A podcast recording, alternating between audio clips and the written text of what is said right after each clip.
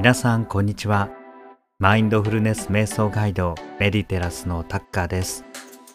今日はマインドフルトークをお送りしていきたいと思います。まあ、このチャンネルでは、えー、様々な誘導瞑想とかウェルビーイングクオリティオブライフを高めるためのヒントなどを配信しています、まあ、チャンネル名がマインドフルネス瞑想ガイドですのでこのトークもマインドフルトークと言っています。まあ、マインドフルっていうのはよく気づいてとか注意深くっていう意味なんですけれども日頃の日常をですね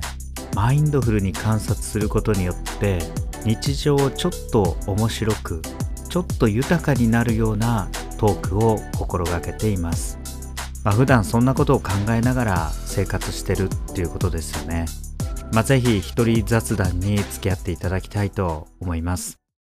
ところで最近ある雑誌を読んでいましたら、まあ、大人の妄想デートみたいな、えー、コラムだったんですけれども、まあ、憧れの女性を誘って今時のおしゃれなデートを超越したデートを、えー、してみてそれを全3回にわたって紹介されていました。まず1日目がですねヨガやってるんですね。これどうでしょうか？デートでヨガってありなんでしょうか？ヨガ行かないって言って、あの、来るもんなんでしょうか？謎ですね。そして2日目がですね、サウナですね。これもサウナ行かないって言って、どうなんでしょうかね？やはり超越してますよね。普通はおしゃれなレストランとかに行って、まあ楽しんでお話ししたりするっていうのは、まあ基本のイメージですけれども、さらに3日目がですね、超越してるのはマインドフルネスだったんですね。これもどうやって誘ったんでしょうか？一緒にマインドフルネスしない。いこういうデートありなんですね、今。確かにこれヨガとサウナとマインドフルネスでよくよく考えてみると普段食事したりとかカラオケ行ったりとか遊園地遊びに行ったりっていう中では見られない相手の一面が見えると思うんですね。まあ、ヨガ、サウナ、マインドフルネス、大体生活の一部なので、相手のこの本当の姿というか、まあ、こういうのが見えてくるかもしれないですね。まあ、ちなみにこの記事の最後は、マインドフルネスをした結果、思考がクリアになって、この恋が終わることを悟ったみたいな、まあ、そういうオチをつけていたんですが、まあ、非常に面白い記事でした。まあ、それに付随するグッズとか、まあ、ウェアとかを紹介していましたので、これをデートと結びつけて、さらに瞑想まで持ってくるっていうのは、編集者の力技を感じました。でここでも2日目にサウナって言ってるんですけれども、私も実はよくサウナ行くんですね。ちょっと現代サウナ事情も少し考えてみたいんですけれども、最近のサウナってとっても綺麗なんですよ。もうおしゃれで綺麗でなんか昔のようなちょっと匂いがあるような感じではないんですよね。でたまにま近所にあるそうしたサウナがあるので、えー、行くんですけれどもそこはですね、まあ、ある大学の近くにあって若い人が多いんですよね。しかも体育会系の人が多いのでみんなムキムキなんですよ。まあ、お風呂水風呂充実していてでサウナ入って、まあ、自分でロウリュっていうんですかねこう水をこうかけて、え蒸気を出せるんですが、まあ、そういうところに入っていって中がちょっと薄暗いんですね。で中が3段ぐらいになっていてその3段目の奥が上の頭の方がですねちょっと隠れて暗いんですよね。でサウナに入ると結構いつも人がいてその3段目にずらーっともうマッチョな人たちがこう真剣に背筋を伸ばしてサウナに入っていてしかも首から上がこう、まあ、電気が暗いんですよ。もうなんか北斗の剣のラオウみたいな人たちがずらーって並んでるんですよ。で毎回そういうところをうわっと思いながら目を合わせないように、まあ、ちょこんと座ってロウリュして汗かいて水風呂バシャンってやったりしています。まあ、サウナがいいのはこの後ですよね。こう自然の風で涼んでる時こうやはり整ってくるんですねまあこのいわゆる整ったっていう感じこれって実はマインドフルネスとか瞑想で得られる体験とちょっと似てるんですでこれはなぜかと言いますと呼吸が整うんですね、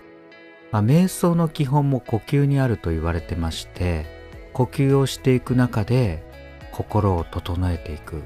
まあ、サウナの場合にはまず心拍数も上がっていきますんで、まあ、その後ですね涼んでいく中でこの呼吸をする期間っていうんですかこの空気が通る道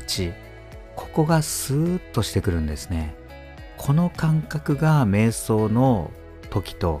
ちょっと似てるそういうふうに思うので、まあ、たまに行ったりしていますまあ運動とか、えー、そしてまあサウナも好きな方はそうですしあと十分に栄養をとったり、えー、睡眠をしっかりとることで体を整えてまたマインドフルネスや瞑想で今度は心を整える。まあ、そうして心身ともに整った状態で、まあ、ぜひ日々を過ごしていただきたいなと思っています。またあと全然話が変わるんですけれども、先日ですね、北陸地方の富山県に行ってきました。まあ、用があって行ってきたんですけれども、とってもいいところでした。まあ、それで東京から飛行機で、えー、行ったんですけれども到着してん？と思ったのが皆さんあの富山空港の正式名称って知ってますか？富山空港じゃないんですよ富山何々空港って言うんです最近全国の空港名って面白い名前が付けられてるんですよねまあ一番もしかしたら有名なのは高知県の高知龍馬空港です。これはもうわかりますよね。こう坂本龍馬、土佐の、まあ、偉大な明治維新を起こした方ですね。まあ、こうした人の名前が付けられている空港があります。まあ、これは結構海外では有名だったりするんですよね。普通なんですよね。まあ、ニューヨークも JFK っていう、まあ、ジョン・ F・ ケネディまあ、元大統領の名前ですし、あと皆さんローマの空港名ってなんだか知ってますか？レオナルド・ダ・ヴィンチ空港っていうんですね。相当前です。ただめちゃくちゃ有名です。まあ、こういう有名な方の名前を付ける空港。こういうのがあるんですが、富山はですね、富山、キトキト空港と書いてありました。意味がすぐには分からなくて、まあ、たまたま地元の人がいたので、まあ、このキトキトって何ですかって聞いたら、なんか新鮮なっって意味とか、まあ、要はピチピチっていう意味ですと、まあ、そう言ってました。まあ、地元とても新鮮なものがたくさんあってお魚とかですね、まあ、そういうのをイメージした名前だと思います。まあ、富山はまあキトキトで、まあ、方言らしいんですけれども、まあこれを富山ピチピチ空港にしたら普通にはわかると思うんですが、ちょっと名前的にどうかということになったんでしょうか。すぐにはわからない意味でありました。あと他にも面白い空港名ありますよね。と鳥取空港とかもう変わってるんですよ。これがですね、鳥取砂丘湖南空港って言うんですよ。砂丘とコナンが来ちゃってますね。まあ、鳥取砂丘はわかります。まあ、コナンはあの漫画のですね、えー、作家、まあ、青山さんの地元でもあるので、このコナンをつけたんだと思います。まあ、あと変わった空港名でいきますと、山形空港もちょっと変わってましたね。これは山形何々空港ってわけではなくて、美味しい山形空港が正式名称。これも形容詞がついちゃってますね。美味しいものがたくさんあるっていうことですね。まあ、全国いろんな空港名ができています。まあ、今後も面白い名前が増えていくんじゃないかと思いますので楽しみです。